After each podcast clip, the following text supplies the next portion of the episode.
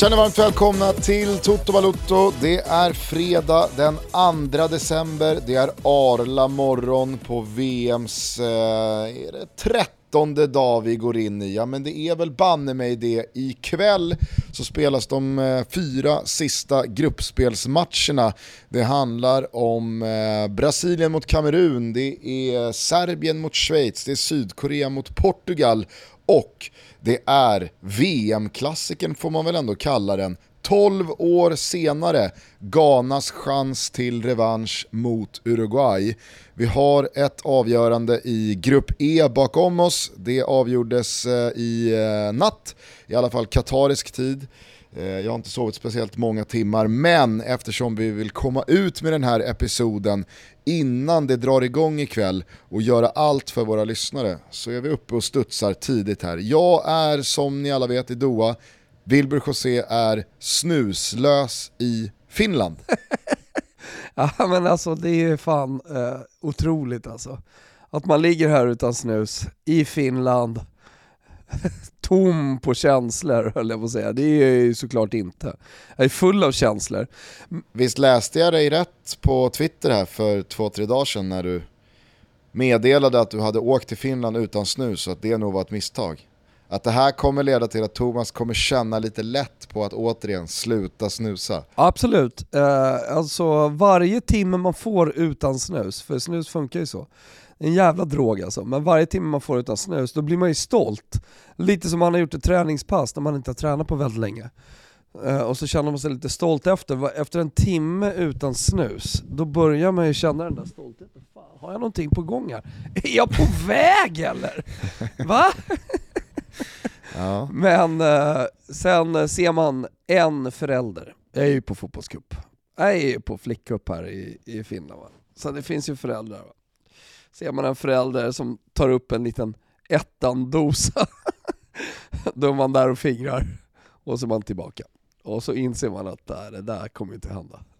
Jag drar ju mig eh, snabbt till minnes här till sommaren 2015 när jag följde med familjen Wilbacher eh, och semestrade i Bibione i norra Italien. Och du då också hade glömt snuset och bestämde dig för att sluta snusa. Just det. Alltså det, det, det var... Hej bra på, på familjesemestern i Bibione. det, var, direkt det var, det var tur skakande. att Gustav Dahlin var med och kunde ta hand om familjen så att säga. Så kunde jag eh, vara ett psykfall för mig själv.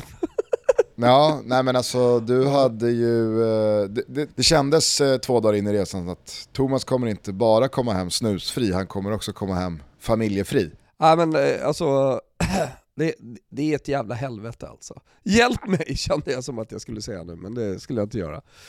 Eh, hur som helst så har det löst sig, så det är bra.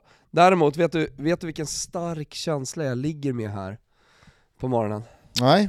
Hit åker jag aldrig mer tillbaka. Jaha, ja nej. Finland har fan ingenting. Finland har fan ingenting. Förutom en sak, alltså folket är, är jävla liksom fin, alltså finnar är jävla lojala, Har de det? ödmjuka, trogna Nu försöker jag bara för, bara för jag satt och surrade med tre finnar i, hotell, i hotellbaren igår, då kände jag att äh, nu, nu, ska jag vara, nu ska jag vara schysst mot finnarna. Nej jag tar tillbaka det, finnarna har heller ingenting. Vet du vilka, vet du vilka som har något? Katarierna, katariterna. Nej, nej jag, jag, kan inte, jag kan faktiskt inte, jag kan inte ge det till katarierna Japanerna heller. har någonting, det kan jag säga. Japanerna har någonting, det kan jag säga. Ja, japanerna har i alla fall någonting att fira, men det jag skulle säga, det jag liksom la upp det eh, som, det var att eh, Tutto-lyssnarna har någonting. Fan vad ödmjuk man blir när det bara väller in så kallade Spotify Wrapped-bilder på hur ni har spenderat era år tillsammans med oss och hur mycket ni har lyssnat på våra avsnitt. Och, nej, man, blir, eh, man blir jävligt glad och eh, ödmjuk och äh, återigen, precis som för ett år sedan och för två år sedan och tre år sedan vid den här tidpunkten, väldigt, väldigt lycklig och varm i hjärtat när man ser hur många av er som, som, som är med oss. Får jag fråga, är det lika många då positiva röster kring eh, ditt arbete med Qatar-VM som det är med Toto? Det är väl något helt annat i och med att eh, Qatar-VM mm. inte liksom dyker upp på Spotify sådär. Det är jag bara undrar. Eh, men nej, en, det, det, det, det, är det, det är det ju, det är det ju såklart inte. Men eh, det, det, det, det är, ju en, det är ju en passiv roll alltså, som du har fått eh, nere i Qatar. Jag, jag ångar på. Jag gör, ja, fan, det gör jag gör bra. mitt bästa. du gör ditt bästa Gustav, det, det gör du sannerligen. Fortsätt göra ditt bästa. Det gör jag alltid. Eh, och igår så handlade ju den rollen om att eh, försöka liksom eh, vara en del av en av de större knallarna, eller i alla fall de större VM-kvällarna eh, som man upplevt, i alla fall eh, här eh, och hittills. Eh, det var ju Grupp E som avgjordes efter att eh, Grupp F gjort detsamma då Belgien eh, fick lämna och deras gyllene generation som trea bakom Kroatien och inte minst Marocko. Roberto Martinez avgick efter en eh, kvart och eh, det lär väl följa med ett par spelare som är ett par år över det där 30-strecket. Det har ju varit en illa dold hemlighet att det har funnits slitningar i det belgiska landslaget. Kevin De Bruyne pratade redan efter premiärsegern mot Kanada att nej men det här kommer aldrig gå, vi är för gamla, vi är för trötta, vi skulle vunnit för fyra och ett halvt år sedan, det här eh, kommer liksom aldrig hålla. Och sen så såg man fan ännu sämre ut mot eh, Marocko. Igår så tycker jag ändå att man eh, steppar upp och gör sin klart bästa insats, men Romelu Lukaku byts in i paus vid ställning 0-0, man måste vinna mot Kroatien. Och det är väl så att han står för en av de mest minnesvärda halvlekar man upplevt i eh, VM-historien. Jag kan inte minnas i alla fall efter hur många hundratals Romelu Lukaku-halvlekar som helst man sett från Alltså det började ju redan i Anderlecht, och där fanns sen West Bromwich och det fanns eh, Manchester United och Chelsea och Everton, herregud. Innan det har blivit Inter gånger två och Chelsea igen och belgiska landslaget i 100 plus landskamper. Jag kan inte minnas att han har haft en jobbigare halvlek och jag är helt säker på, jag sa det till Olof Lund igår, det här är väl halvleken han kommer sitta och tänka tillbaka på när han sitter i gungstolen på hemmet. Nej men eh, alltså helt ärligt, alltså, i och med att eh, eh VM betyder så jävla mycket för en befolkning och eh, man spelar så sällan, alltså de här fotbo eh, fotbollsspelarna eh, som är på den här nivån och som har nått så långt i sina karriärer och liksom vunnit, så att säga, varit spelare som har vunnit titlar, för det är ju väldigt få som, eh, som kommer dit ju. Alltså det, det, det är för övrigt någonting som Eh, jag brukar tänka på ibland, hur jävla få fotbollsspelare som faktiskt vinner troféer under, under sina karriärer. Eh, många tjänar stora pengar och kan sen eh, titta tillbaka, eller titta tillbaka och titta framåt med en, ett jävligt stort bankkonto. Men just titelgrejen är ju jävligt få. Eh, Lukaku är, är, i alla fall en som har spelat i klubbar som har eh, haft möjligheten att vinna titlar till sina lag. Eh, men hur ofta de här spelarna ändå pratar om just VM. Alltså du, du, du vet ju, eller så här, för vissa spelare kanske VM betyder extra mycket. Alltså man, eh, jag, jag tror att så här, vissa nationer, eller vissa nation, nationaliteter, så betyder VM mer än för andra. Förstår du vad jag menar?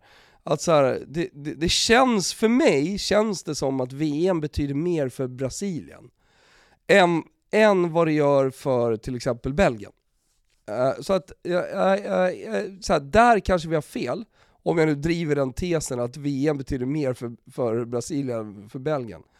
Men jag, jag, känner så, lite grann i alla fall. Ja, jag delar nog inte riktigt den känslan. För jag, alltså så här, jag, jag, kan, jag kan förstå vad du menar ur ett eh, historiskt perspektiv oavsett när du gör ett nedslag eh, i liksom, VM-historien. Eh, men just för Belgien med den här generationen så har man ju hela tiden pratat om att ska det någon gång hända så är det med de här det ska hända och kanske var liksom eh, deras guld, det där bronset man tog 2018. Och, och, det är väl för fan inte fy skam för ett land som Belgien att ta medalj i VM. Eh, men jag, jag kan tänka mig att för de här spelarna så vet man ju att vi, vi har en realistisk chans att faktiskt gå hela vägen med tanke på alla de otroliga spelare de besitter i samma gäng. Inte längre, men det har varit så och där tror jag nog att liksom, med, den, med det här laget så har VM betytt relativt sett lika mycket, kan jag tänka mig. För Brasilien inte vet lika mycket som för Brasilien.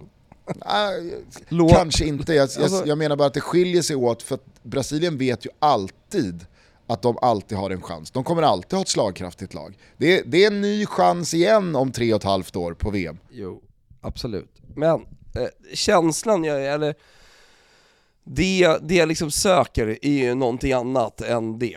Eh, alla som lyssnar vet ju att jag har rätt här eh, och förstår vad jag menar. Alltså i, Brasilien så betyder VM lite mer än kanske för alla andra eh, landslag i hela världen. Förutom typ Italien. Och det är lite kul med, med Italien på det sättet eftersom de inte får spela VM och inte spela VM på 100, äh, det, det är fan åtta år sedan Italien var med i ett VM. Men frågan är då, Gusten, eh, om det inte är sämre, jag vill inte hoppa dit, jag vill inte gå händelserna i förväg här i podden. Men frågan är om det inte är värre att heta Tyskland än att heta Italien, det kan väl du känna lite lätt på för dig själv. Att, alltså så här, antingen spelar du VM och så gör du det bra, men du kan liksom inte heta Tyskland, spela VM och åka ut i gruppen två år i rad. Är man heller inte då Italien och inte med överhuvudtaget? Ja, men det, finns väl två, det finns väl två rimliga jämförelser att göra här efter de senaste dagarna och eh, de, de, senaste eh, exits som bedrivits. Alltså, om du jämför Tysklands insats och öde med Italiens så tror jag absolut att man är i den italienska ringhörnan, i alla fall emotionellt. Sen så, liksom så här, det, det, det, är ju, det, det är ju mer talande och större ur det, liksom, det, det, bredare perspektivet att Italien för andra raka världsmästerskapen inte ens är med. Att vi får backa tillbaka till 2014 för att liksom hitta Italiens senaste deltagande. Än att Tyskland då två mästerskap i rad har åkt ur i gruppen. Men här och nu, jag vaknar ja, ju hellre som italienare och liksom gå vidare med livet denna decemberdag än som tysk. Och om man jämför då Danmark med Sverige så känns det ju, jag skrev det på Twitter, jag är så jävla lite avundsjuk på den liksom känsla som ligger och suger i magen där under andra halvlek mot Australien. För man vet hur jobbigt det är, man vet liksom att det är ilska, ångest ilska. blandat med skam, blandat med att man missar tåget, man står kvar på perrongen, det är en evighet kvar till nästa gång, man blir arg, man blir frustrerad, man blir besviken. Allt bara väller ju upp under de där matcherna. Eh, så att när det slutar som det gör för Danmark, i synnerhet med den ja, men höga häst man suttit på, både sportsligt eh, men också inför det här och under det här mästerskapet även moraliskt om man skulle hit och göra skillnad och det här skulle verkligen bli ja, men på alla sätt och vis någonting som de hittills inte upplevt i ett eh, världsmästerskap. Deras stora framgång har ju kommit i eh, Europamästerskap eh, både i fjol och 92. Men alltså, det, det, det, var, det var nu det skulle ske och så gör man inte ett mål mot vare sig Tunisien eller Australien. Man mäktar inte ens med tio avslut på mål på tre matcher. Man står för alltså. en sån jävla icke-insats under 90 minuter mot Australien. Det är en forcering som saknar motstycke, tycker jag nästan, i uddlöshet. Ja. Var det tidernas, tidernas sämsta forcering? Ja, ja, men det var det. Och vi pratar här om att eh, Romelu Lukaku nog gör den halvlek som han i sin karriär kommer tänka tillbaka på flest gånger. Här gör ju alltså, de danska spelarna och Julman, och, alltså, de gör ju en match, byten och insatser som är bland det fegaste man sett. Jag, jag, jag, eh, jag, jag, jag, vill, jag, vill, jag, vill summera, jag vill summera allt jag precis sagt med eh, orden att det kändes jäkligt gött att se. Nej ah, men alltså, det, det, det, är bara hoppa, det är bara hoppa i den båten alltså. Det, det, det är så jävla mysigt. Och det, det finns någonting med Kasper Hjulman som har varit då ända sedan Christian Eriksen och liksom att han är tidernas ledare och han, eh, alltså, han höll ju på riktigt de presskonferenserna efter och liksom de mixade zonerna efter så eh, höll han ju upp en stolthet för Danmark som till och med vi som sitter i Pissa på Danmark-båten, eh, till och med oss som sitter i den, eh, liksom fick, ju, fick ju lite känslor för Danmark sådär. Nej. Nej. Eller såhär, okej, okay. Nej. Du kan, du, kan, eh, du kan kliva in och köra över mig när det kommer till att liksom, VM må betyda mer för brassarna än för några andra. Men du kan inte komma in och peta på mina känslor kring Danmark här bara för att du i ett svagt ögonblick kände kände med dem. Alla som följde med Tipslördag EM edition, det något luriga namnet på en YouTube-sändning. Alla som var med under Tipslördag EM edition vet att jag faktiskt inte kände så. Men, men jag, jag ikläver mig rollen eh, som gemene svensk och tror att väldigt många kände i alla fall med Danmark under eh, det mästerskapet för att det, alltså det som hände med Christian Eriksen hände och Kasper Hjulman var ju den som liksom hamnade längst fram, blev ju liksom lite frontfigur för det eh, som charmiga Danmark som höll på att gå hela vägen. Men det är också konstigt för att så här, när, när jag sitter och kollar på, ja men typ så här, sändningar, kanske inte, eller 100% inte er sändning så, men skulle du typ kolla på Efter fem eller Nyhetsmorgon, då skulle ju folk kunna säga saker som att ja men nu håller väl på Danmark? Ja. Det är ju det enda nordiska ja, men... laget som är med. Förstår vad jag menar? Alltså jag menar det finns ju en Danmarksbåt som trots allt liksom eh, guppar runt där ute. Absolut, det, det, det, det är väl samma sak som när eh, de svenska lagen ska kvala till Champions League. Det är ju väldigt många som utgår från att Ja men vad fan, alla håller väl på, Ma Exakt alla håller båt. väl på Malmö FF Gusten, exakt samma båt. Och vet du när det startade? Vet du när den båten byggdes? när den sjösattes? Nej. 1992. Vi är det och vi är vi det. Då bestämde sig det svenska folket för att Fuck, vi åkte ur, vi var så jävla bra under vårt hemma-EM, men vi lyckades inte gå hela vägen, men då kan vi ändå hålla lite på Danmark. Och vet du varför den båten blev så jävla välfylld av svenskar? Jo, för att kort därefter så gjorde IFK Göteborg kaos i Europa. Och folk hoppade i IFK Göteborg-båten. Så att det, var, det, det var liksom en typ av båt som man gärna löste biljett till. Du minns ju det här på ett annat sätt än vad jag gör. Den stora intressanta frågan här är ju hur många danskar hoppade ner i Blåvitt-båten i mitten på 90-talet? Ja, eller svenskbåten 1994 och sen följde de med ner i IFK Göteborg-båten eh, så, som sen skulle liksom ut på världshaven. Ja men hur, hur många? Ja, alltså jag, jag tror att det är helt ointressant för danskarna. Alltså, ja, det tror jag Sverige också. är helt ointressant, att det går bra. Det är bara vi som pysslar med det, alltså det finns någonting i den jävla folksjälen som, som vi har, höll på att säga. Alltså, att vi ska i de där jävla båtarna hela tiden. Alltså vi har ingen egen matkultur. Vi, är liksom, eh, såhär, vi, vi, vi är bara liksom inspirerade av andra. Eh, vår, vår, egen kultur, alltså det är den här klassiska, man brukar säga, man sjunger internationalsången på skolavslutningarna. Alltså det, det, det, det, är lite, det är lite fult att vara patriotisk, eller ja, då kanske lite rasistiskt att vara patriotisk.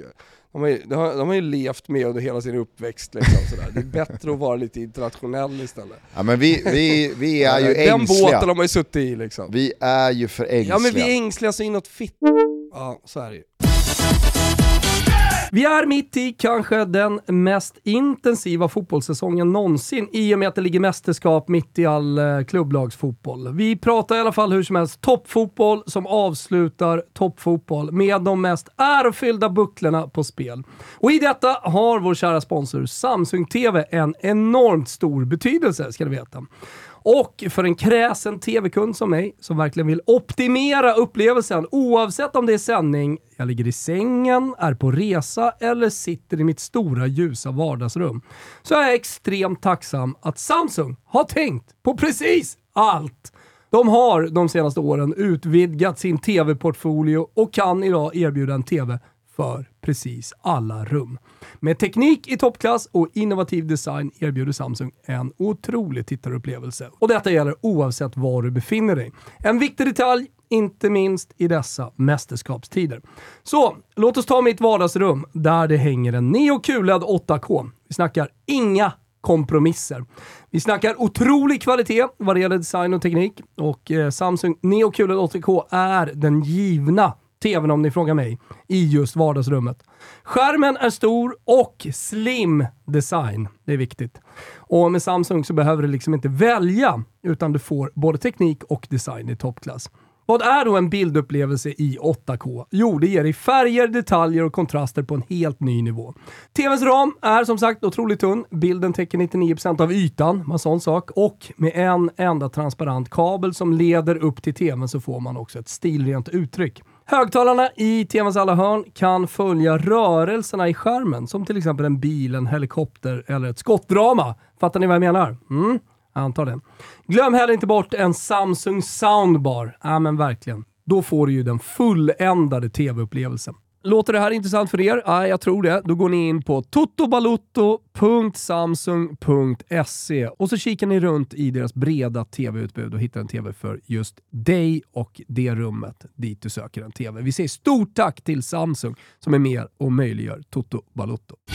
Toto Balotto är sponsrade av de fantastiska människorna på Champion. Känner ni till Champion? Grundades 1919 i Rochester i staten New York. Det är alltså ett av världens äldsta varumärken som idag också är ett av de största livsstilsvarumärkena. Det jag tycker att många kanske har missat det är att Champion skapade hoodien redan på 30-talet och då adderades alltså huvan på plagget för att NFL och MLB-spelare på sideline så att säga skulle kunna skydda sig mot väder och vind. Men här vill jag verkligen slå ett slag för Champions ikonprodukt Reverse Weave, deras sweatshirt som är ett sätt att förändra konstruktionen på bomullsplagg för att förhindra krympning. Ja, men ni vet ju alla om att bomull krymper och att ja, men det kan bli lite slappt efter ett tag. Men Champion har alltså patent sedan 1952 på reverse weave. Och deras hoodie den är till och med invald i Museum of Art. Det säger väl allt? Jag har en sån här reverse weave haft sedan eh, 90-talet. Nu kan du dessutom personifiera ditt championplagg med patches, alltså märken, för en unik look. Detta gör man i Champions flaggskeppsbutik på Hamngatan 30 i Stockholm, mittemot Gallerian. Det är väl en perfekt julklapp? Glöm inte bort att vara med och tävla om tre unika hoodies som jag har varit och tagit fram på Championbutiken. Allt ni behöver göra är att gå in på vår Instagram. Där berättar vi mer om hur själva tävlingen går till. Är det någon kod då? Ja, det är såklart det är kod. 25% på hela sortimentet i Championbutiken på Hamngatan 30 i Stockholm och på championstore.com. Championstore.com. Koden är TOTO25. Dessutom fram till den 23.12 så bjuder Champion alla Toto-lyssnare som handlar på ett sätt gratis patches i butiken. Vi säger stort tack att ni är med och möjliggör Toto Balutto. Hör upp! Det är dags att försöka skaffa sig de bästa möjliga förutsättningarna som går vad det gäller lån. Toto Valuta är ju sponsrad av Sambla och Sambla kan hjälpa dig att dels jämföra upp till 40 olika långivare så att du kan få de bästa möjliga förutsättningarna och kunskaperna när du ska ta ett lån. Men Sambla kan dessutom hjälpa dig att omvandla olika lån, små som stora, med olika villkor till ett enda lån med bästa möjliga villkor för just dig. Mm. Jag tror de flesta har tagit ett lån någon gång och så har man suttit där och betalat helt onödigt höga räntor. För mig handlade det till exempel om en säng. Det blev helt enkelt inte bra med avbetalningsplanen inom citationstecken som presenterades och lät bra till en början. Tvärtom, det blev inte alls som jag trodde och varje månad var brevet från låneinstitutet tung som en jävla tegelsten i brevlådan. Jag borde ha jämfört innan. Har du någon gång känt likadant? Ja, då tycker jag att du ska gå in på samla.se där du kan jämföra och samla lån. Det är ju lite oroliga och jobbiga tider, så att ta hjälp för att se om man kan få bättre villkor, det är underskattat. Man ansöker om Samlas hjälp på samla.se och bäst av allt är att det är helt kostnadsfritt att ansöka. Jag vill också slå ett slag för deras personliga service kring lånefrågor. De är otroligt bra där. Vi säger stort tack för att ni är med och möjliggör Toto Balotto. Men det, var, men det var ju inte liksom den svenska folksjälen vi skulle landa i här, utan vi, vi pratar fotboll, vi pratar Danmarks uttåg, vi pratar Tysklands fiasko, vi pratar Belgiens eh, slut på en era. Eh, vi pratar om hur mycket det betyder för Brasilien. Jag läste faktiskt, för att under den här Danmarksmatchen för eh, två dagar sedan så kom det ju oroande rapporter om eh, Pelés eh, hälsa och status. Han hade lagts in på sjukhus i Sao Paulo.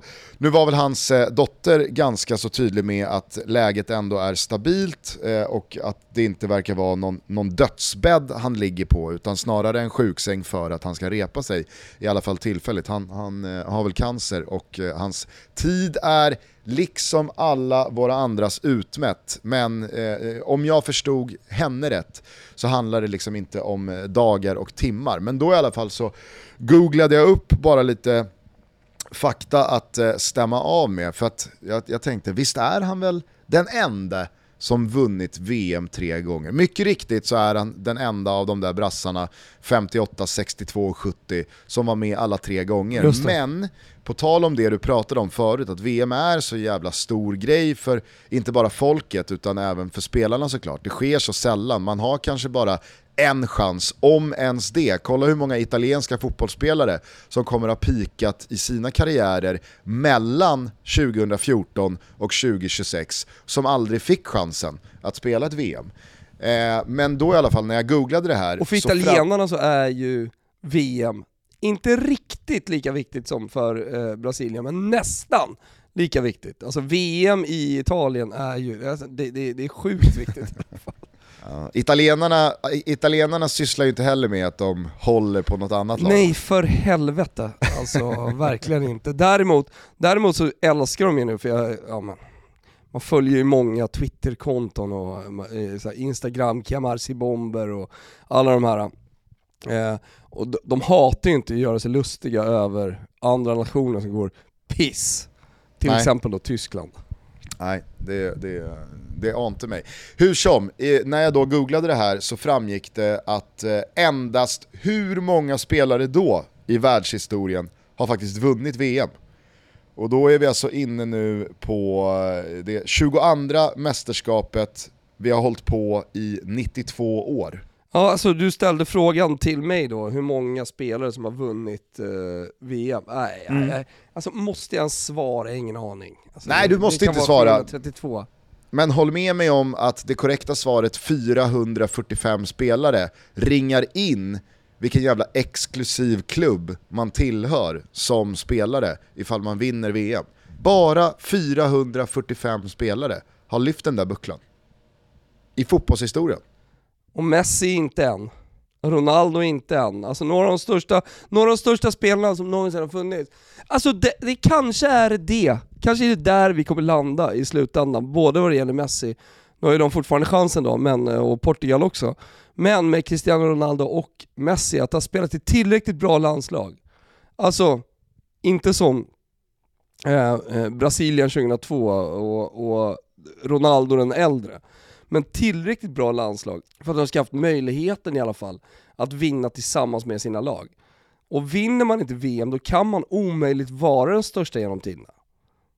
Förstår jag, förstår jag tänker här va? Att Mm, jag förstår hur du tänker. Det, det, det går inte. Du måste i alla fall ha vunnit VM. I alla fall om du är Messi. Ja.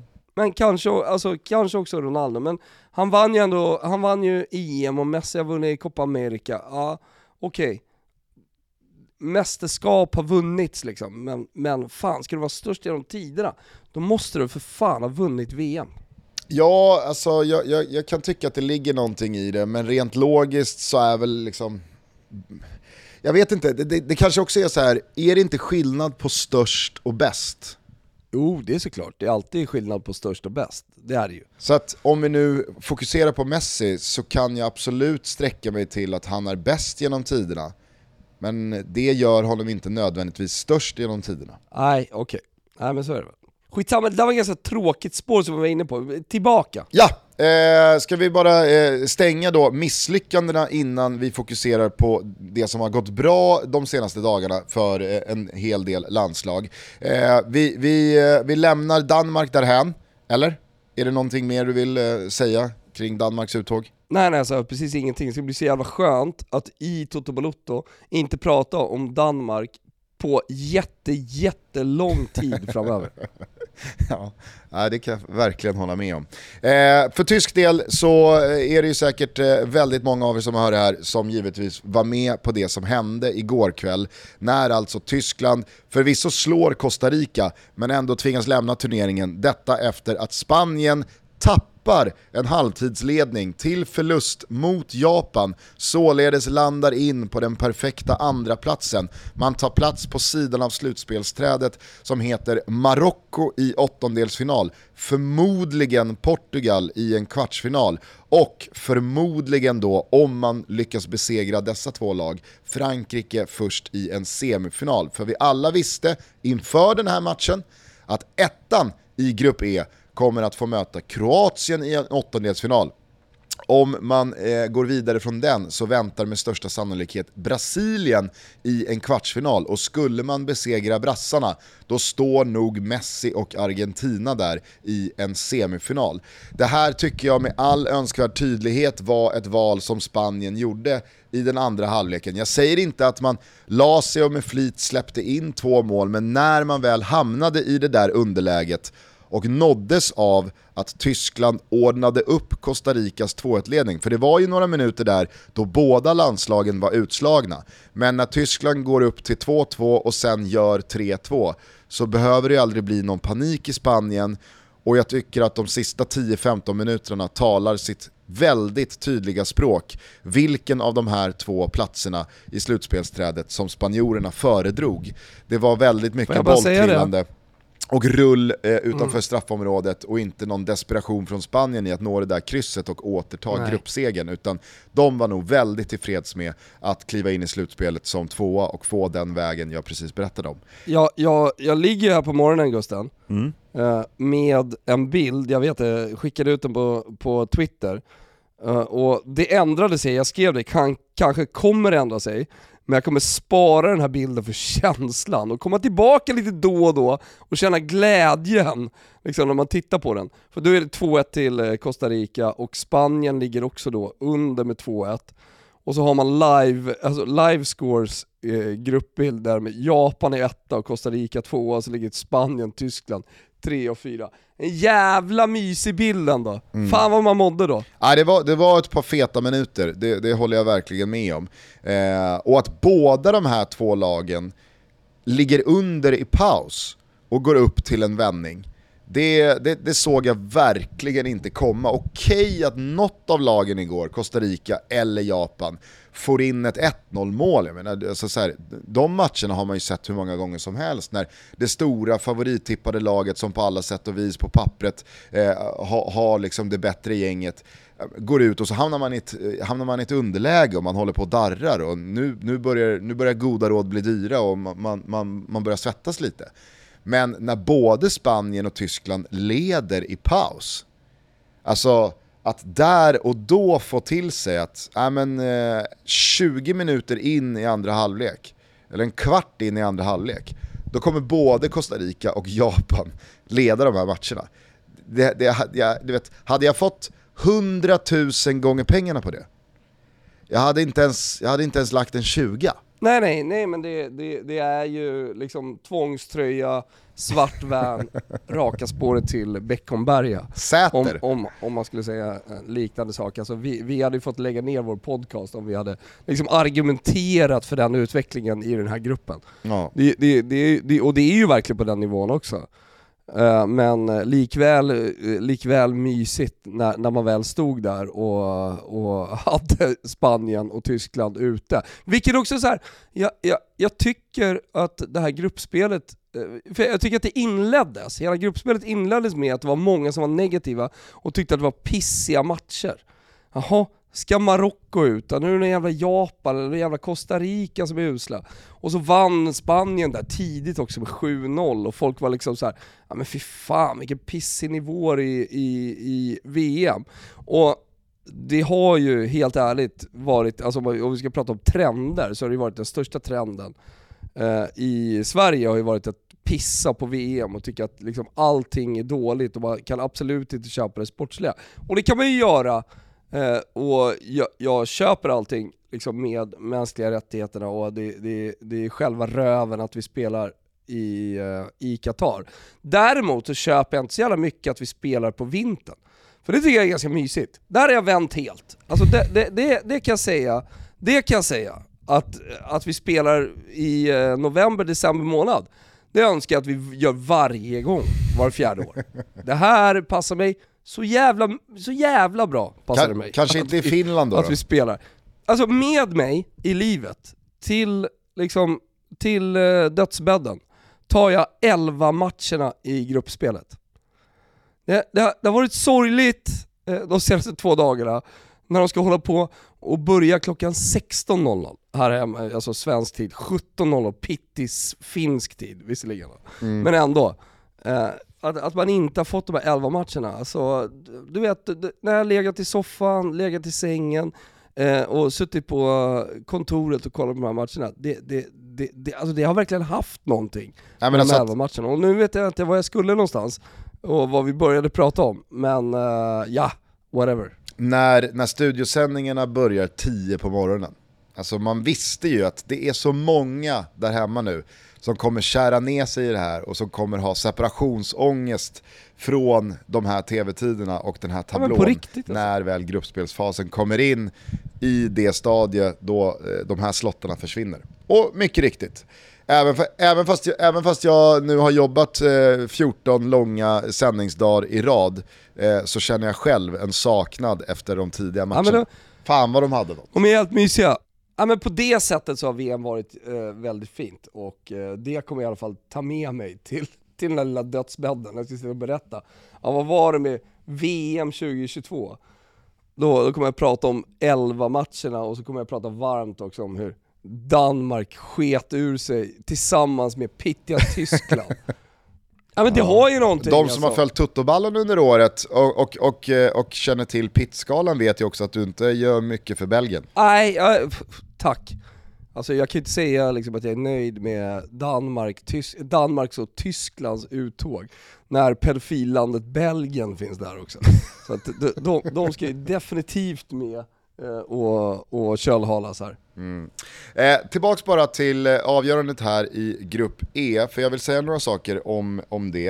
Eh, dels så slits jag mellan lite olika känslor inför det faktum då att Spanien på ett väldigt, väldigt snyggt sätt, inom citationstecken, råkar förlora mot Japan och landar in då på den vägen till eh, final som de anser, eh, och jag också vill jag säga, eh, vara då eh, lättare av de två alternativen. Men det gör ju också att det blir lite liksom hockey-VMs löjets skimmer över en turnering när man kan börja liksom, ja men underprestera med flit i den sista gruppspelsmatchen. För man vill hellre ha Lettland i åttondelsfinalen än Tjeckien. Jag vet inte hur många gånger man har liksom, när, när, när intresset för hockey-VM någonstans ändå fanns där för 10-15 år sedan, att eh, Eh, det var då en diskussion, ja, men nu har vi satt oss i en position där vi kan välja, då är det väl klart att vi ska torska så att vi får lättare motstånd i åttondelsfinalen. Där och då, och egentligen hela vägen sedan dess, så har jag såklart känt att om man nu har gett sig själv möjligheten, då, då, har, man, då har man ju också gett sig själv rätten att utnyttja systemet. Om nu turneringen är upplagd på det här viset, ja men då får man väl bara liksom förhålla sig till det. Så att halva mig känner att Spanien gjorde helt rätt. För att jag själv hade nog pushat för det, att, att göra det. Men framförallt så hade jag nog som supporter, om, om Sverige hade varit i likadant läge, ja men då, då hade ju liksom jag som supporter känt att vi vill väl ha så, så, så gynnsam väg som möjligt i, eh, i, i slutspelet. Och även fast det inte bara är att trycka på en knapp och fixa det, så visade ju ändå spanjorerna en, en kyla i att Tyskland kommer göra sitt. Och hamnar vi då i en fördelaktig position resultatmässigt så behöver vi i alla fall inte gå för det.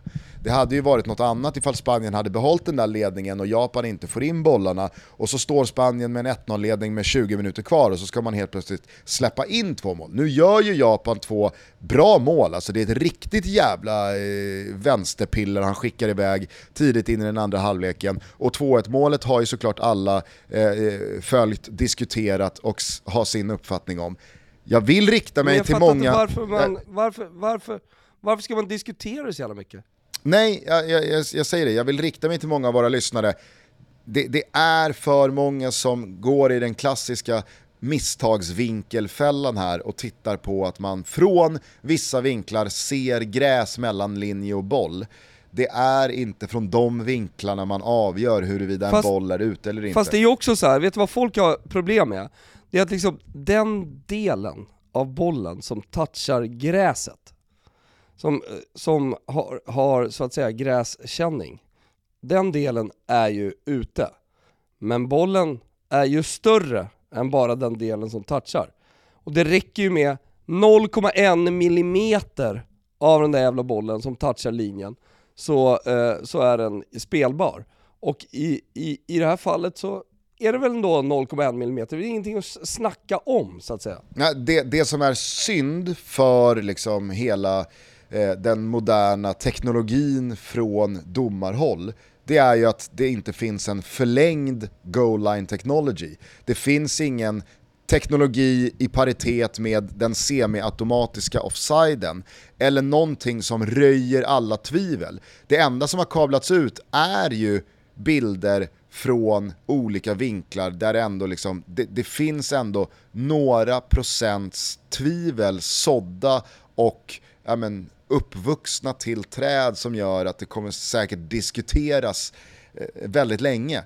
Men Gusten, om du är VAR-motståndare, om du sitter liksom i Sverige och har ett eh, svenskt, allsvenskt lag och du mer eller mindre passionerat ägnar dig åt att hata VAR, eh, och, för så är det ju, ja men då måste du, alltså, du, problemet är att här finns det då väldigt många som eh, då eh, är i den kategorin, att man hatar VAR och eh, det, det, är liksom döden av fotbollen och så vidare och så vidare. Vilket såklart är eh, jordens största trams.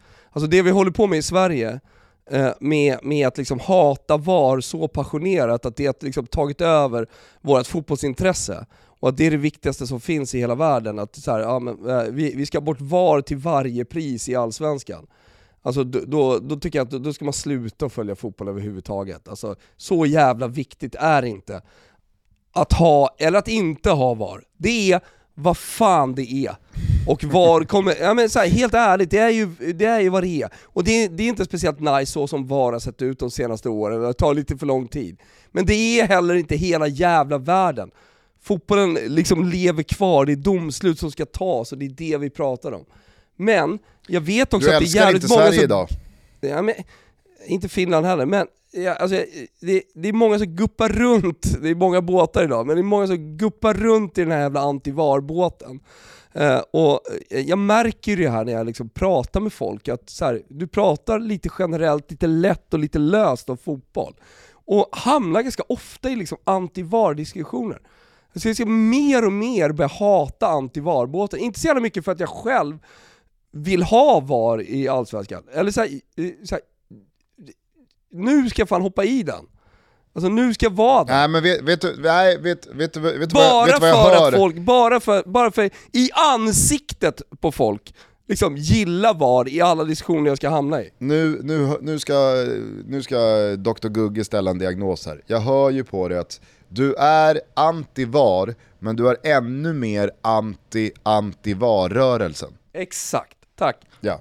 Och det jag tror att du försökte säga från början, det var att vi VAR-motståndare, vi ska omfamna den här linjebedömningen, vi ska inte hålla på och jiddra om något annat. Det är det här vi ska tycka är eh, det charmiga och det härliga med eh, att, att vi ska låta den Nej. mänskliga faktorn styra. Nej, eh, ja men exakt. Men det som stör mig, det är att jag vet att det finns så jävla många som idag sitter och kablar ut bilder och skickar ut och Eh, skicka till oss och så här, bollen är ute och så här. Men hallå, alldeles nyss så var det lite charmigt med ett misstag från en domare eh, här och där. Ja men då kan vi inte sitta och hata på domslutet om bollen var ute eller inne, för vi pratar ju fortfarande om, alltså helt, så här, om den var ute eller inte. Vi pratar ju om 0,1 millimeter åt ett eller åt ett annat håll. Ja, ja, och som alltid, Så släpp det då! egentligen så spelar det aldrig någon roll vad det är som skett. Det enda som spelar roll är ju vad domaren gjorde av det. Men tänk om det här hade hänt i ett derby. Eller tänk om det här hade hänt eh, om Sverige hade spelat VM och det hade varit emot oss, som Japan hade gjort ett mål där man tycker att bollen är ute. Då, då hade det ju Då hade liksom många VAR-motståndare visat sina rätta färger. Exakt! Och det, det, det är min poäng här. Så skit på Ja. er. Jag, eh, alltså, och det, det är såklart väldigt lätt att säga eftersom man inte själv var eh, involverad eh, emotionellt eller eh, liksom från något spelmässigt håll eller liknande igår. Jag tyckte ju bara att det var härligt. Alltså, det, det är precis det där man vill ha. I synnerhet här, om man, alltså det står ju i bjärt kontrast med ett par domslut här. Dels tidigare igår kväll med den här offsiden som förnekar Kroatien deras straff mot Belgien. Jag förstår fortfarande inte vad det är som liksom slutar i en offside med tanke på hur de semiautomatiska bilderna ser ut, eh, intentionerna då från Eh, jag vet inte vem det är man eh, bedömer, om det är Alderweireld eller om det är Fertongen. Skitsamma. Eh, men, men det går att backa en, en dag till, till straffen som Argentina får på det överlånga inlägget när Chesney går ut och efter att Messi har nickat bollen både över och utanför, bollen är redan död. Då är Chesney där och liksom, ja men lite lätt Eh, petar Messi på kinden med två, tre fingrar.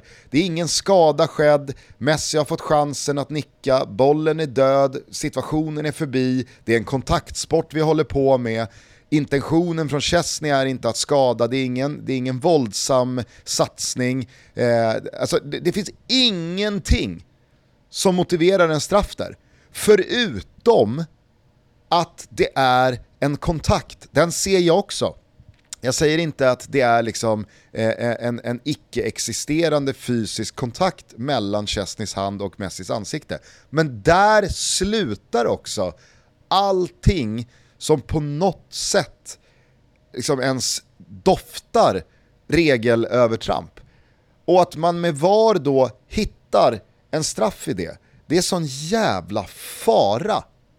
Alltså det, det, det är, det är jag, jag, jag berättade precis att bara 445 spelare i fotbollshistorien har vunnit VM. Alltså det är, så, det, är så, det är så jävla mycket på spel för så många spelare och det är så många drömmar som har landat in i att man är i den här turneringen. Och eftersom fotboll är en sport där det inte, likt basket eller handboll eller en del andra sporter, där det görs jättemånga mål eller poäng, eller liksom man gör det som hela sporten går ut på, då kan man inte hålla på och strössla och ge bort straffar. Alltså, I fotbollsmatcher så, så kan ett mål vara hela skillnaden. Och då kan man liksom inte bara ge bort ett mål till ett lag för någonting som inte har hänt. Jag, jag, jag, Nej, men jag alltså- blir så fruktansvärt upprörd över sådana där straffar. och jag håller med, och det kan jag också säga utan att hyckla, eftersom jag är anti-VAR, men jag är också anti-anti-VAR-rörelsen, så kan jag faktiskt sitta här, och det är inte hyckleri, och, och tycka att ja, men det där är för dåligt. Där, det där måste VAR lösa. Och det där handlar ju inte om eh, den problematiken som varit på tapeten att liksom basha senaste åren. Att saker och ting tar för lång tid, det ska dras streck och man ska spola fram och tillbaka med bildrutor. Det där är ju, det där är ju liksom domare, människor som sitter i ett varum och letar incidenter att kunna liksom eh, utdela straffar eller röda kort för. Nej jag håller helt med dig Gusten. Här är vi, här är vi, här är vi synkade. Ja, nu löste det sig för båda inblandade lagen ändå. Argentina gjorde sitt parallellt med att Polen då eh, lyckades ta sig vidare trots förlust i och med att Mexiko inte eh, bättrade på sin eh, målskillnad i segern mot Saudiarabien. Men jag tyckte att det var anmärkningsvärt i de slutminuterna att mexarna inte fattade att, det, att de trots Saudiarabiens 1-2 bara var ett mål ifrån, då hade de gått vidare på fler gjorda mål. Nej, men, jag, jag, jag tycker ändå ganska synd om Tata Martino här, för att det, det ser ut på honom. Han fattar ju, han står och skriker efter eh, Saudiarabiens eh, reducering med ett finger uppe i luften. Han skriker ju bara, det räcker med ett, vi behöver bara ett mål. Eh, men ändå så är det, eh, eh, det, det, är en, en utebliven liksom så här kaosdesperation från Mexikos håll. Eh, för att jag tror att eh, det, det, var ganska många spelare där ute på plan som trodde att när Saudiarabien gjorde 1-2 att Mexiko då behövde göra ytterligare två. För att det var liksom ett mål som gällde eh, när de ledde med 2-0. Men det handlade ju om då i slutet eftersom man var näst, alltså man var ju nere på fair play, Eh, eh, fair play-koefficienten. Eh, man var ju tre gula kort ifrån lottning, vilket hade varit otroligt. Eh, men eh, då hade det handlat om att Mexiko hade gjort fler mål i turneringen eh, totalt. Men det här bränner man, Polen går vidare, Eh, och eh, eh alltså, upplösningen i grupp C, alltså med Polen, eh, Argentina, Mexiko och Saudiarabien. Den, fan vet om inte den eh, toppade det som hände igår. Det var otroligt, alltså, vilken dubbelskärm, vilken dubbelskärmskväll det var. Ja, det kanske blir en ikväll också. Men jag tror att det var dit jag i, i, i något läge skulle när jag började liksom yra bort mig kring VAR och, och annat. Att vi, vi inledde det här mästerskapet med att så här, ja, men det, det, är dåliga matcher, massa dåliga lag med och, och det, det, är favoriterna som vinner och Spanien slår Costa Rica med 7-0. Men sen har ju liksom här, VM kommit tillbaka jävligt starkt med de, här, eh, med de här avslutningarna i grupperna. Och vi kan ju fortsätta idag lite grann också ju. Ja, verkligen. Alltså, jag menar, kolla bara på vilken historisk, eh, delikat eh, laddning som finns i, i matcherna här ikväll. Alltså Ghana-Uruguay, alla, kanske inte alla, men många av oss minns ju såklart 2010 när eh, Asamoah Gyan skickar straffen i ribban efter att Luis Suarez tagit med händerna på mållinjen. Har ju vevats nu Gusten, det har kvalvaka. Ja, ja, absolut. Ja men alltså kvalvaka nu på Lasse Granqvists eh, liksom, eh, eh, klassiska citat. Det är otroligt, men vi kan inte veva det så mycket som vi vevar det just nu. Och det kommer ju vevas inför, och ni kommer ha det i er studio ikväll. Är det ni som sänder? Ja, och det kommer ju såklart eh, vevas eh, efter matchen ikväll också, om det blir någon form av liknande dramatik eh, där, där ett lag eh, då ska vidare och ett lag ska åka ut. Eh, eventuellt då, får man väl ändå braska, det kan ju bli så att eh, båda, eh, båda ryker. Toto Balotto är sponsrade av Flowlife. Känner till Flowlife? Jag tänker de som har varit med ett tag gör det säkert. De gör ju återhämtnings och massageprodukter i världsklass för alla med deras marknadsledande produkter som till exempel Flowgun, som säkert några har hemma. De har också fått utmärkelser i ett flertal sådana här bäst i testundersökningar. Och om inte det vore nog då för att eh, verkligen gå i god för deras produkter så sponsrar de också flertalet allsvenska fotbollsklubbar som eh, bland annat eh, AIK, Djurgården och guldmedaljörerna Häcken. Jag älskar deras Flow Pillow.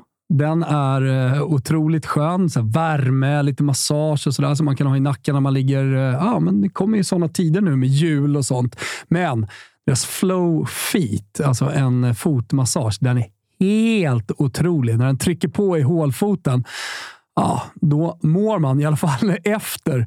Det är bra tryck i grejerna. Eh, jag tänker att Flowlife, Flow Pillow, Flow Gun, Flow Feet och så vidare, även deras eh, träningsredskap, är grymma julklappar. Så uh, kika in på flowlife.com. Där har de just nu en massa fina deals. Så eh, in på flowlife.com. Vi säger stort tack till er. Toto Balotto är sponsrat av Sveriges största varumärkeskedja som erbjudit stil sedan 1957. Jag pratar om MQ! Jajamensan! De som erbjuder kläder för både dam och herr samt accessoarer från svenska och internationella varumärken. Och de är ju fantastiska också. Inte bara på att eh, hjälpa oss att bygga en eh, smart, långsiktig garderob, men också på en massa härliga tjänster som man ska ta hjälp av. Skrädderi, sneakerstvätten, personal shopper, second hand. Man kan få hjälp med, till exempel om man köper en kostym till nyår, eh, att sy in och fixa till det där sista så att den sitter perfekt. Årets vinterkollektion eh, kanske ni undrar över? Jo, den hämtar sin inspiration från naturens vita, beiga och bruna nyanser med accenter i klassiskt blått och vinrött rött. Alla toner harmoniserar med varandra och där i kan man ju liksom mixa fritt. Och ni som ändå inte får upp en bild, så tänk er eh, grovt stickade polotröjor som eh, gärna matchas med ett par klassiska blåa jeans. Alltså ganska avslappnad look, men ändå liksom lite dressad. Och vinterkylan tränger sig på. Då är ju den stickade tröjan det absolut bästa plagget. Det är ju nyckelplagget. Va? Hörrni, vi säger stort tack MQ för att ni är så fina. Toto Balotto är sponsrade av Circle K och det är så jäkla roligt och det känns självklart.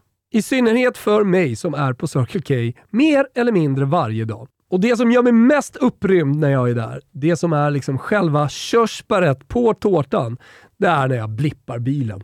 Känslan av att bara rulla in. Blipp säger appen! Och sen så klickar man bara in och jag har ju lagt in mitt eh, kort och sådär, så det är så enkelt. Lilla tutorialen här då, det är att man laddar ner appen Circle K Easy Fuel, skapar ett konto, reggar ett betalkort och så knappar man in sitt registreringsnummer. Så blir tanklingen precis sådär enkel, lättsam och smidig som jag förklarar här. Allting sköts ju automatiskt och det är det som är grejen. Från det att du rullar in med bilen till det att du är klar med tankningen och kvittot plingar in i appen. Det enda du behöver göra är alltså att ha mobilen antingen i fickan eller i bilen. Men nu har det faktiskt blivit ännu enklare, ja, kan man tänka sig. För har man platsnotiser på så är det bara att rulla fram till pumpen och tanka. Man behöver alltså inte ens godkänna i appen. Äh, men ni hör ju. De är fantastiska på Circle K. Och för dig som är medlem i Extra är det dessutom just nu, fram till 5 oktober, dubbel rabatt på varje liter när du blippar bilen. För som medlem i Extra har du alltid rabatt på varje liter oavsett hur du väljer att betala för din tankning. Men väljer du nu alltså att blippa bilen med EasyFuel-appen får du alltså dubbel rabatt fram till den 5 oktober. Det innebär att dina ordinarie 15 öre per liter nu blir 30 öre per liter. Ja, men ni fattar. Och som ny medlem får du 25 öre rabatt per liter under dina första tre månader, vilket innebär att den dubbla rabatten för dig blir 50 öre per liter. Mer info hittar du på circlek.se blippa bilen. Vi säger stort tack till Circle K för att ni är med och möjliggör Toto Balotto. Eh, men utöver då eh, den moderna VM-klassikern eh, Uruguay mot Ghana så har vi även Sydkorea-Portugal. Finns ju också lite revansch där för Portugal att utkräva 20 år senare efter att Ji Sung Park och Gus Hiddink och resten av Sydkorea-gänget skickade ut Portugal redan i gruppspelet eh, i VM 2002. Eh, vi har eh, Kamerun-Brasilien där Kamerun, eh, precis som Serbien och Schweiz, vill följa med brassarna till slutspelsrundan. För Brasilien så säkrar en poäng eh, gruppsegen. Den lär de väl ta ändå tror jag. Men det är i alla fall förutsättningarna. Det är ju dock inte lika mycket spänning i den matchen som i den mellan Serbien och Schweiz. Eh, med tanke på vad det finns för demografiska eh, värden att ta i beaktning här i det schweiziska laget med eh, en del spelare med albanska rötter kontra då Serbien. De möttes i 2018-VM här senast. Eh, det stormar kring det serbiska landslaget just på eh, den här punkten med den där storserbiska flaggan från omklädningsrummet som har upprört, med all rätt såklart, eh, det kosovanska fotbollsförbundet. Det är en utredning öppnad av Fifa gentemot serberna. Ja, men det känns känns ju som att det kommer, det kommer inte vara kortfritt ikväll, tror jag. Eh, på, det, jag tror att det är Stadium 974 vi ska till ikväll. Där alltså allting ska avgöras mellan Serbien och Schweiz. Jag tror att det kommer smälla satan. Men vet, vet vad jag läste också? Nu är det väldigt obekräftade uppgifter eftersom det kommer från Stefan Jovanovic i en privat grupp. Men så att, så, att, så här, det, det, det, här sägs med en nypa salt, eller så här, det här sägs och ni får ta det med en nypa salt. Men, men tydligen så har det ju knullats fruar eh, till höger och vänster i det serbiska landslaget. Eh, typ Du- Du- Dusan Vlahovic ska, ska ha satt på andra keepens fru, och sen var det någon annan jävla fru eh, med någon annan jävla spelare. Ja, Det var väl någon också med Luka, jo, Luka Jovic. Just det, Luka Jovic var det ja, precis. Alla som har någon jävla Fiorentina-koppling har varit ute och knullat med någon annans fru, lite så. Vet du vad som också talar för att det blir en riktig kortfest här ikväll? Nej. Argentinsk domare. Ja, nej, det kan ju spåra fullständigt alltså, från domarhållare. Det, det, det, det kan det sannerligen göra.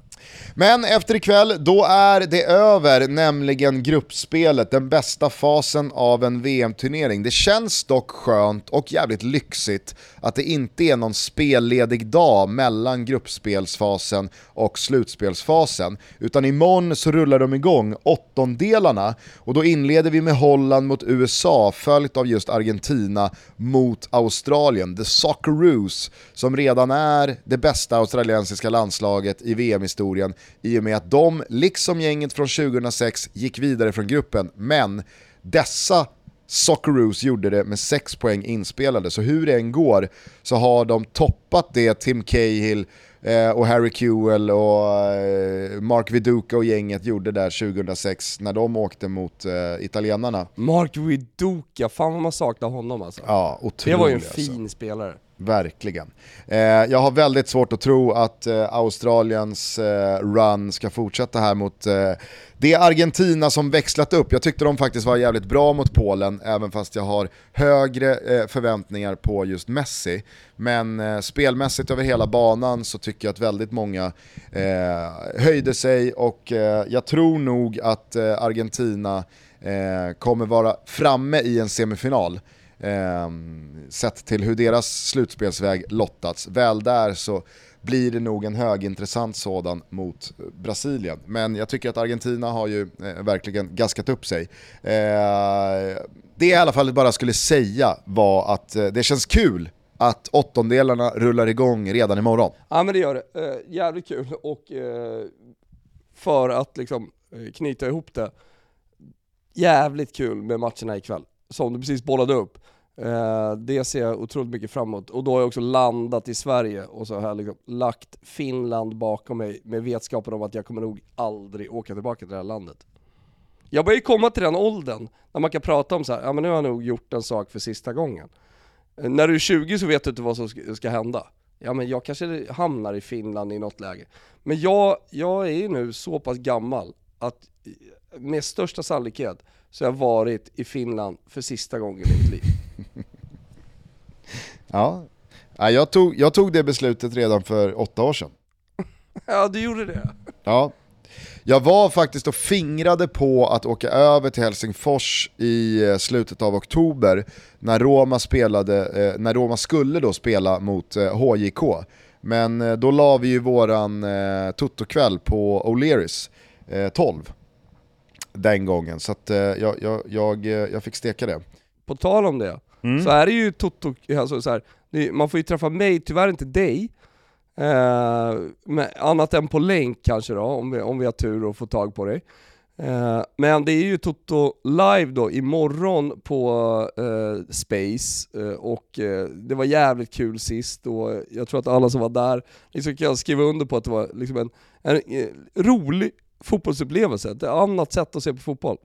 Så det var liksom, det var så att säga värt plåten.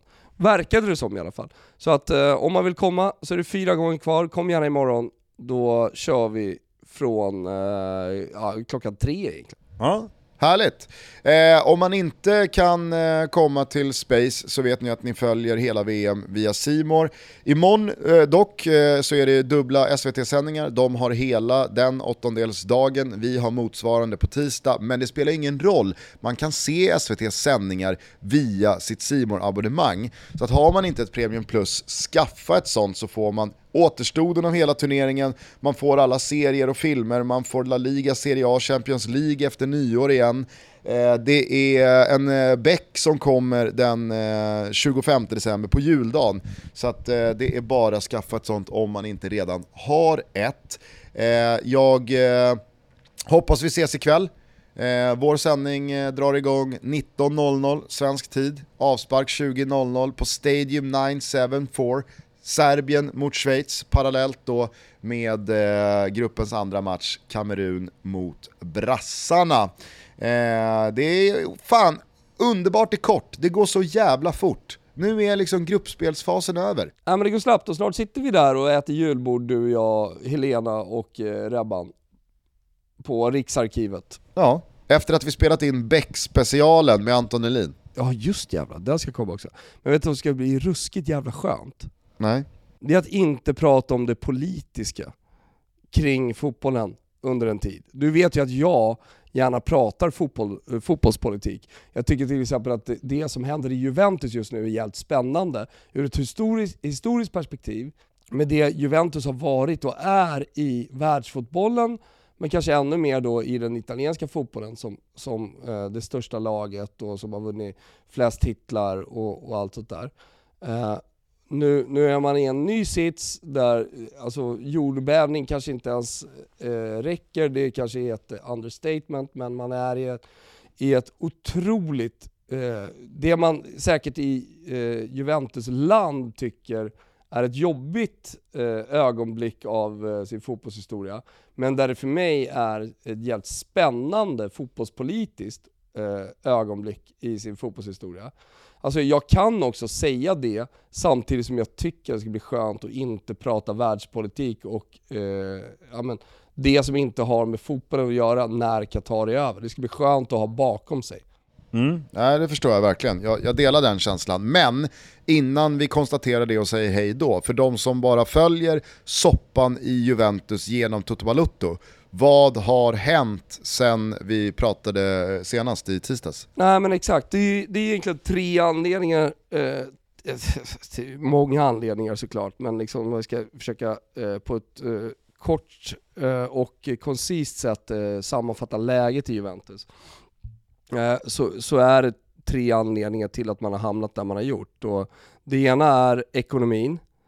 Eh, och i ekonomin så finns ju Ronaldo Eh, alltså värvningen av Ronaldo som en underkategori som, eh, som beskrivs som något Eh, eh Agnelli-familjens högsta höns, eh, John Elkan, liksom verkligen har, och, och, med honom många andra såklart i, i, i liksom huvudstyrelsen, har varit jävligt missnöjda med. Det, det, andra är såklart det sportsliga, att det har gått jävligt mycket sämre. För Ronaldo värvades ju för att nu jävlar ska vi vinna Champions League. Och backar du, eh, och är, så att, är, är det någonting som Juventus inte riktigt har på, i sin fotbollshistoria så är det ju eh, Champions League-titlar. De har ju den där Champions League-titeln, eh, men man gör ju narr av Juventus i Italien för att liksom, man, man, man inte lyckas gå hela vägen oftare.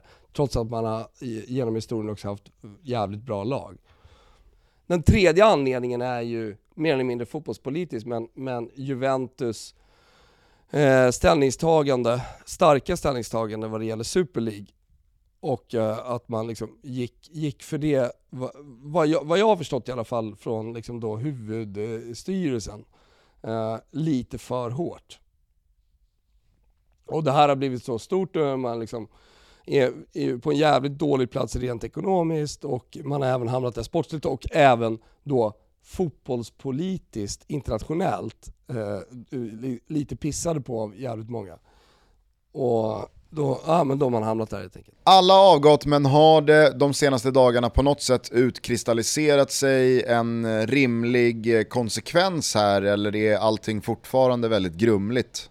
Nej men det, det är så här, rent sportsligt så har ju faktiskt ingen avgått. Så det, det, här handlar ju bara om styrelsen. Det är Nedved som var vicepresident, det är André Agnelli som var president, men ihop med eh, resten av styrelsen. Alltså hela styrelsen har ju faktiskt avgått. Eh, så, så nu pratas det ju väldigt mycket om ja, vem som kommer komma in, vilka de personerna är och liksom det spekuleras vidare. Men det roliga i hela den här kråksången, det är ju att eh, den enda man har pratat om under hösten som borde avgå och borde skickas faktiskt är kvar. det vill säga Max Allegri. Ja, och det gör, man ju, det, det gör man ju stor sak av. Ja men absolut, jag, jag, jag menar bara att det, det, det kommer ju här och det kommer lite där att det här kan sluta med allt från eh, degradering till att man strippas på eh, titlar till poängavdrag och så vidare. Är det, är det, alltså, i, I allt det där, i alla de spekulationerna, var, var, var står du någonstans i känslan av att äh, men det kommer absolut inte bli det där, snarare det här? Men jag, står, eh, jag står ju alltid på den sidan att fotboll inte ska avgöras i skrivbordet. Hur mycket fel man än har gjort, eh, oftast, alltså, du, du kan inte fuska för mycket, det var rätt att degradera Juventus i Calciopoli och så vidare. Absolut, eh, kanske borde man ha asfalterat Juventus under den tiden också. Men då var det många andra klubbar som faktiskt var delaktiga i det systemet, det korrupta systemet som den italienska fotbollen var, som också borde ha asfalterats. Eh, även om Juventus kanske stod eh, liksom högst upp och var herren på täppan vad det gäller korruptionen. Men, eh, det, det, det- alltså så här, jag, jag, jag tror inte att, att det kommer leda till någon slags eh, degradering. Det skulle väl kunna bli eh, poängavdrag inför nästa säsong, jag vet inte.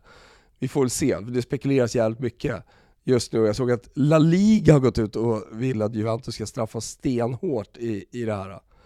Så de har ju liksom gett sig in i, i, i den här fighten också. Ja, men eh, La Ligas, eh, La Ligas eh, antiställning gentemot eh, Super League, den är fan not to fuck with. Nej det är den inte, det är den inte. Men vi får se, vi, vi, vi låter det vara öppet tills någonting händer. Men jag hoppas inte att fotboll avgörs vid skrivbordet. Jag tror det heller inte. Och sen kanske det blir liksom, jag vet poängavdrag inför nästa säsong eller vad, vad det nu kan vara. Rent juridiskt har jag inte liksom följt det jättenoga. Eh, men eh, ja, vi får se. Soppan kring Juventus rullar vidare, det gör också VM, eh, men i det fallet rent sportsligt på ett betydligt roligare sätt. Jag skulle avslutningsvis bara vilja uppmana alla unga killar och tjejer som lyssnar på det här, som ja, men drömmer om att lyckas fotbollsmässigt och kanske Eh, önskar att eh, man själv någon gång får chansen att spela ett VM och kanske göra det som en central mittfältare, som en dirigent, som en eh, spelfördelare, som spindeln i nätet i ett lag som spelar ett fotbolls-VM som ska sluta i succé. Jag tycker att man ska titta på Luka Modric andra halvlek igår mot Belgien och inse att det är det där fotboll handlar om. Alltså, det finns nog de som vill bli högerbackar och det finns såklart de som vill vara eh, nummer nio längst fram och göra mål. Eh, och det finns de som gillar att stå i mål, men eh, när det kommer till liksom rent eh, fotbollsspelande och eh, grundläggande delar av det som funkar eh, på de flesta positionerna så visar, tycker jag i alla fall, Luka Modric upp sig själv i sitt absoluta esse igår. Alltså han förlorar inte en enda duell, han slår inte bort en enda passning, han är alltid spelbar, han är alltid lugnet själv, han vill alltid ha bollen, han springer inte och gömmer sig, utan han tar rätt beslut på rätt beslut på rätt beslut. Det är liksom inga, spek- det är inga så här Luka Modric-spektakulära grejer med massa yttersidor i krysset och eh, bollar, eh, mottagningar över sig själv och tunnlar och hit och dit, utan det är bara liksom det är bara basic, funktionellt, tekniskt perfekt utförd fotboll. Alltså det var... Fan, jag, blev, jag, blev, jag blev fan kåt av att se Luka Modric andra halvlek igår. Ja, jag håller med. Jag håller med. Det är, det är, liksom, det är, det är fotbollskonst vi pratar om här. Ja, verkligen. Och varför jag, liksom, varför jag upp, äh, vände mig till yngre äh, fotbollsspelare är för att jag tycker att det ibland, lite för ofta, fokuseras på de exceptionellt tekniskt briljanta saker som görs, eller det, det är ett, ett eh, skott i krysset Det du pratade om är 14 överstegsfinter. Ja, eller... Alltså, Nu, nu, har vi, nu, har vi, nu har vi kommit ifrån det så, så att säga, men det var väl Eh, det, det var en period när det skulle göras överstegsfinter i, in absurdum. Absolut. Eller som i, eh, de, alltså, för, för att ta ett annat exempel från den här turneringen, Richarlisons mål mot, mot Serbien. Det, det, det, det är ju bara liksom så här spur of the moment, det händer någon gång, kanske inte ens det för, för fotbollsspelare. Kan man göra det där, hatten av, applåd, fantastiskt, bra gjort. Men det Luka Modric gör, det Luka Modric gör igår, det går ju att göra varje halvlek av varje match du spelar i hela din karriär. Det Richarlison gör eller det någon annan gör med massa finter eller ett långskott upp i krysset. N när stjärnorna står rätt så kanske det händer någon gång per säsong eller vart femte år. Men det, det jag bara tyckte var så jävla vackert med Luka Modric andra halvlek igår, det är att han spelar liksom, han spelar den perfekta mittfältsfotbollen som går att spela varje match om man är sådär duktig liksom. Ja, nej men jag håller med. Det är helt rätt att avsluta detta med allt eh, det roliga med Danmark, Tyskland och Belgien ute. Eh, så är det ju liksom med Luka Modric match som jag går vidare med den här dagen här i ett kylslaget Finland Uh, på näthinnan här. Mm. Det, det, det, det, är som du säger, det var en otrolig match. Härligt. Hörni, ha en jävla trevlig helg. Vi hörs igen på måndag tror jag. Uh, nu ska jag gå och käka lite frukost. Jag tycker att vi återigen lyfter på våra hattar Thomas, uh, även från Kims håll. och tackar alla er som lyssnar på Toto Balutto år ut och år in. Tack som fan till alla er som har hört av er och visat upp hur mycket ni har lyssnat på oss eh, även under 2022. Det betyder allt för oss. Eh, nu tar vi helg och jag tycker att vi avslutar med Vi röre, vi vire. så att, och så mår vi bara! och så bara gonar vi in oss i den där känslan som danskarna känner just nu och som vi slipper slipper känna för att vi inte är med.